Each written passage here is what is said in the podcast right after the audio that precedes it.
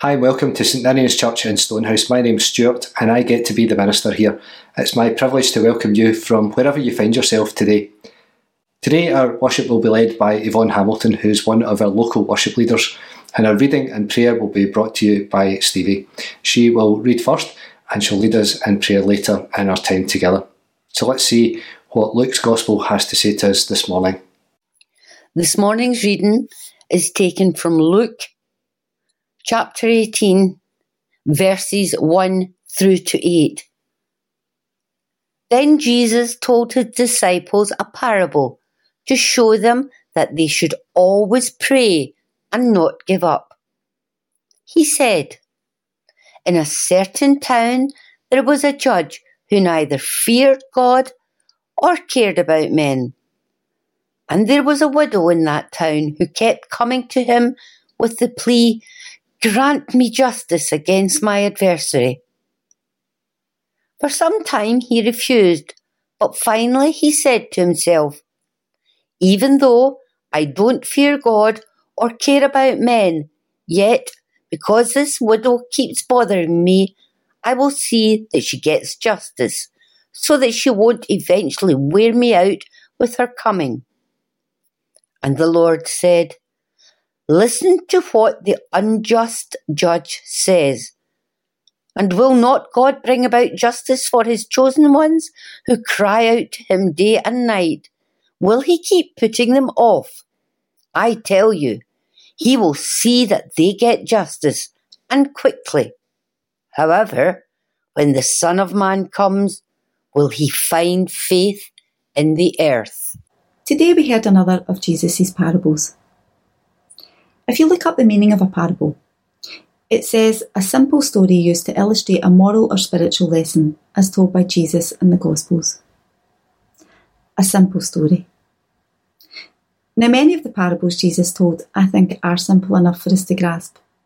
But today's parable, for me, is a bit trickier. It is on the surface a bothersome and strange story that I think challenges us to search not only for a possible meaning and application, but also for any sense of the presence of God. I much prefer cleaner and simpler parables from Jesus, stories that easily fit into our ways of thinking and acting. However, parables like today's make me dig a bit deeper, and they make me think more, which is a good thing. The passage itself moves in what seems to be disconnected ways. The context Luke suggests is about prayer and the importance of not giving up. The parable that follows revolves around a not-so-nice person and his indifference towards one who lived in the margins, one who was barely getting by. The passage then ends with a question about faith. From prayer and callousness to persistence and faithfulness. Now, while it might seem disjointed in first reading, there is something significant here about who we are and how we are to order our lives in this complex and confusing world. Two main characters in this parable are drawn from the real world. Luke's Gospel is filled with stories like this, where the surprise of grace is discovered not in holy, pious, religious people, but in seeing reality through the lens of God's kingdom. These two characters open that door. The judge in this story is not presented in any kind of favourable light. He doesn't fulfil the role and the responsibility assigned to him. Rather than being an advocate for others, like this widow, this judge at first ignores her. He seems to act against her. Instead of hearing her complaints in a fair and impartial way, the judge clearly had no time nor interest in the request of this widow. It appears that he had no respect for justice and no feeling for the suffering of others. In Jesus' day, there were those judges who were notorious for accepting bribes, for being corrupt and perverting the course of justice. Now, we don't know if this judge was corrupt or not. But what we do know is that the judge was not a believer in anything beyond himself. So we can assume then that this judge, who respected no person, cared little about widows and orphans and the poor of the land, those whom the law commanded them to protect. A widow in that culture would have been one of the most hopeless of people. She'd not only lost her husband, but evidently there was no family left to support or to sustain her. She'd lost whatever social standing that she might have had. In essence, she'd lost her life. She was one of far too many who were living in the edge of society, overlooked, ignored and forgotten. She had no voice, no influence, and it seemed no future. So she turns to the one person who might have helped her, but instead all she found was more rejection. So what does she do? Does she give up? Does she go away quietly? No. She is persistent and she is determined. Even though the judge wants nothing more to do with this woman, she doesn't give up. And it pays off, because the widow finally gets a settlement in her favour. But we can't ignore why or how that happens. Yes, the judge does finally give in, but not because of any sense of justice or compassion, but rather simply because the woman has become a nuisance. She's going to wear him out by continually showing up. So he gives in and he gives her what she wants to get rid of her. Why does Luke set us up with that introductory comment about how we are to pray and not lose heart, and then follow with a story? How can we draw any insight into prayer or about the life of faith or how we are to live in this world from a story like this? In his explanatory notes upon the New Testament, John Wesley commented that this and the following parable of the Pharisee and the tax collector, which we will hear next week, warn us against two fatal extremes with regard to prayer. The former, this unjust judge parable, warns us against faintness and weariness. The latter, the Pharisee and the tax collector, Wesley says, warns us against self-confidence. Luke introduces a sequence of stories by connecting prayer with not giving up, or as John Wesley phrases it, weariness, a sense that our prayers are not getting results, so why bother? But the truth is, when prayers go unanswered or we don't get what we'd hoped for, a weariness does settle in and we begin to give up. The widow was in a helpless situation and she could have easily lost heart and given up. As someone who was a nobody in her community, too poor to resort to bribery and lacking influential friends, the chance of her having any success was nil. And what's more, she couldn't exactly count on the religious principles of the judge, because it seemed he had none. The widow is a picture of helplessness, and if she had lost heart, given up, gone away quietly, who would have blamed her? Is that what we do when we pray? Do we lose heart and give up? I believe one of the big issues that we face in our praying is that we don't come to God in helplessness and with an earnestness like the widow. We are often far too half-hearted about what we're praying for, and our prayers can often sound a bit like a to-do list. But if we really believe that God hears and answers our prayers, if we were convinced that prayer changes things, heals broken lives, restores severed relationships, then surely we, like the widow, would be hammering on God's door, constantly asking, seeking, knocking and waiting, our trust sometimes fainting, sometimes growing angry. In the face of every difficulty, we wouldn't lose heart. Instead, we would consistently and persistently keep on going to God, despite feeling discouraged. The Bible itself records some of the prayers of people who have gone to God with their seemingly hopeless situations. Some of the most bitter complaints about God and his ways are to be found in the Bible. In the Psalms and the Book of Job, the cries of bitter and angry people are recorded for us today. But rather than lose heart and give up on God, they persistently called out to him. My God, I cry in the daytime, but you do not answer. In the night season, and I am not silent. We hear of Jesus praying on the night of his arrest. Being in agony, he prayed more earnestly. His sweat became like great drops of blood falling down on the ground. Even though Jesus was in a hopeless situation, he didn't lose heart. He prayed even more fervently. It would have been easy for the widow to give up, because the odds were against her of ever moving the judge, for him to do anything in her favour. In spite of how things might look to you and I, and how overpowering chaos and trouble are in our lives, and even though the situation appears hopeless, Jesus urges us not to lose faith, but to keep on praying. If we believe that prayer is important, then nothing should keep us from doing so. This parable speaks to us about the trustworthiness and the generosity of God. If a crooked judge can give what is asked for, how much more will God, who is gracious and kind, give us what we pray for? Jesus said something similar to this after the parable about the man who persistently knocked on his neighbour's door at midnight. He said, "Which of you, if his son asks for bread, will give him a stone? Or if he asks for a fish, will give him a snake?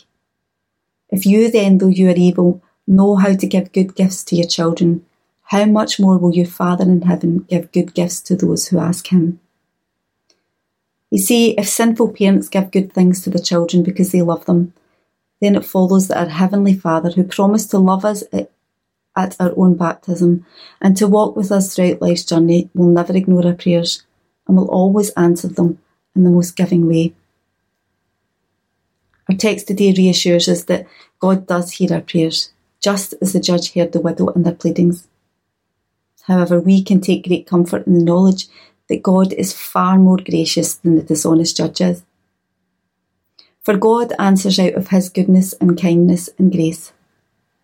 If his answers depended on us or on how well we prayed, on how well we have lived as his people, then we couldn't expect to have our prayers answered, could we? I'm sure every one of us here this morning admits that prayer doesn't have that place in our lives that it should. Even as we confess our slackness when it comes to praying, God answers that prayer out of love and reminds us that we belong to him, and the blood of his Son has saved us. His answers are always good. His answers are never vengeful or vindictive. As God's children, we can count on that.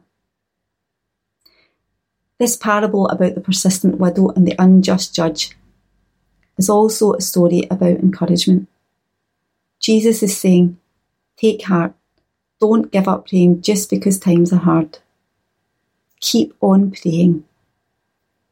Why?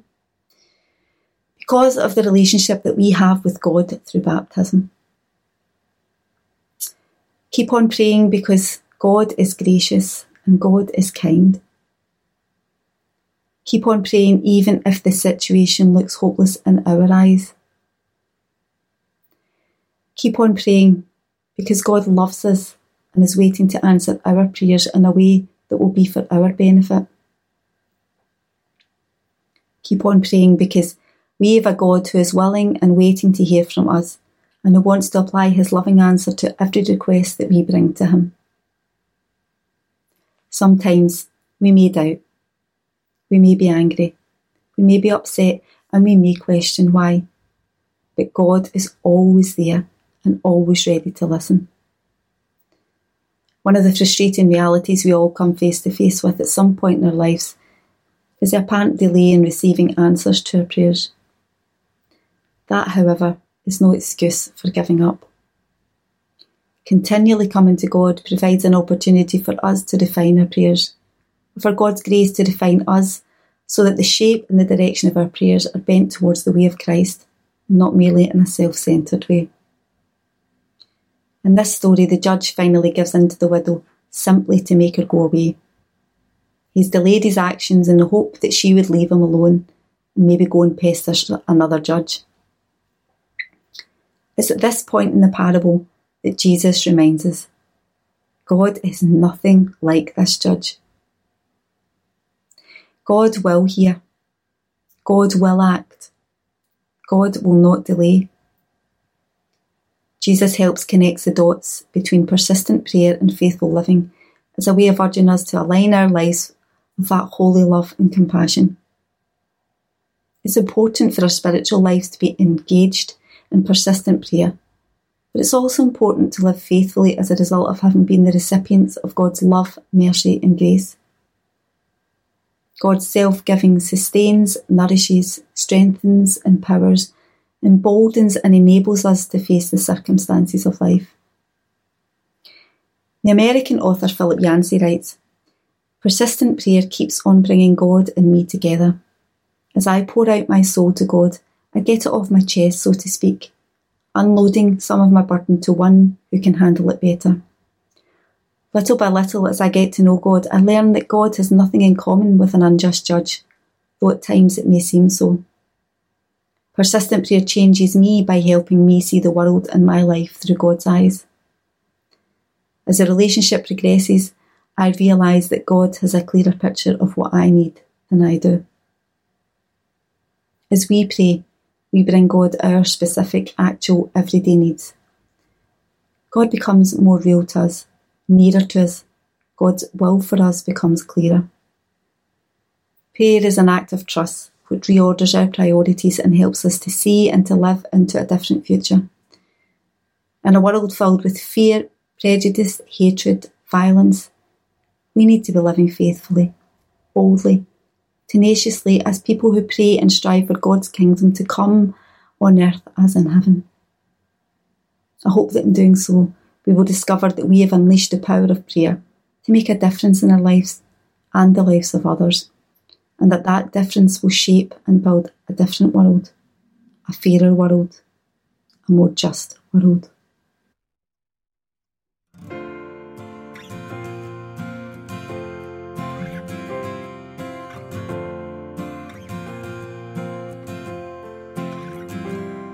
How sweet the name of Jesus sounds in the believer's ear. It soothes our sorrows, heals our wounds, and drives away our fear. So with the effort of my heart and cold my woe,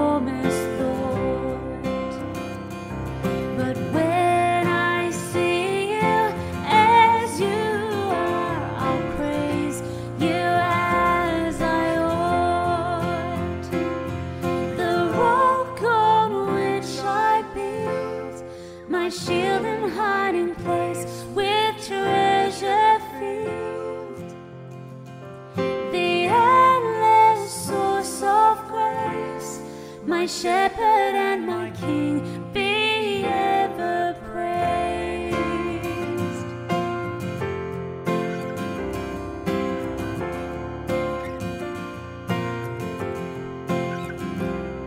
Till then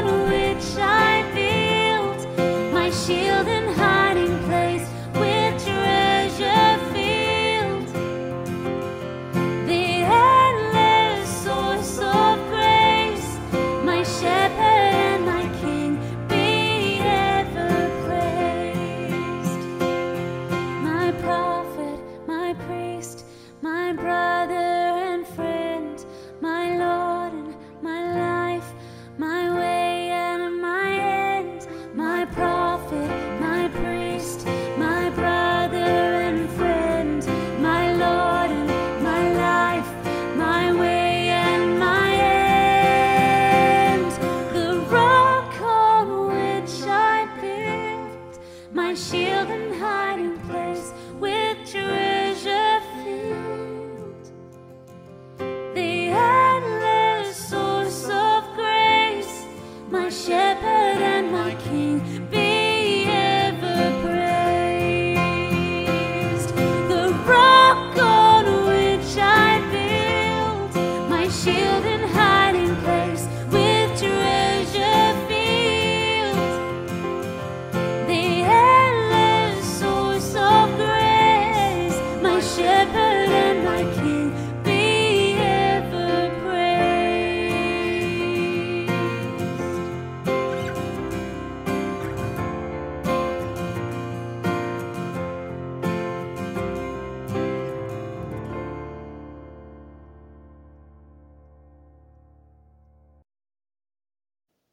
God, when we despair of our world, where folk are hurting each other, whisper your words of comfort. When we ask, how long, O Lord, help us not to give up. When we are overwhelmed with sorrow, lift our spirits to focus on you, our light, for you are a God who will not be thwarted forever. You will not allow evil to have the last word. So God, for all who despair today, whisper those words of comfort for all who have asked, how long? We remember those in our community who have been bereaved. May they know your loving arms around them and your support and help. We remember those who are unwell or recovering from illness, also their families whom you are helping through those anxious days. We pray for those suffering political oppression, especially the women and girls of Iran. We pray for those caught up in war, especially the peoples of Russia and Ukraine. We remember those for whom this last week has brought disaster and tragedy, those whose lives are in turmoil. Bring hope for all who are overwhelmed. Be their light in the darkness. For you, persistent God, promise justice for all your people, as we continue to pray in the words you taught us. Our Father, who art in heaven, hallowed be thy name. Thy kingdom come, thy will be done on earth as it is in heaven. Give us this day our daily bread, and forgive us our debts as we forgive our debtors. And lead us not into temptation, but deliver us from evil. For thine is the kingdom, the power, and the glory forever. Amen. Let's go from this time together with God's blessing. Know that you are loved, and that God, known to us as Father, Son, and Holy Spirit, blesses us and sends us on our way. May the Lord bless you. May the Lord keep you.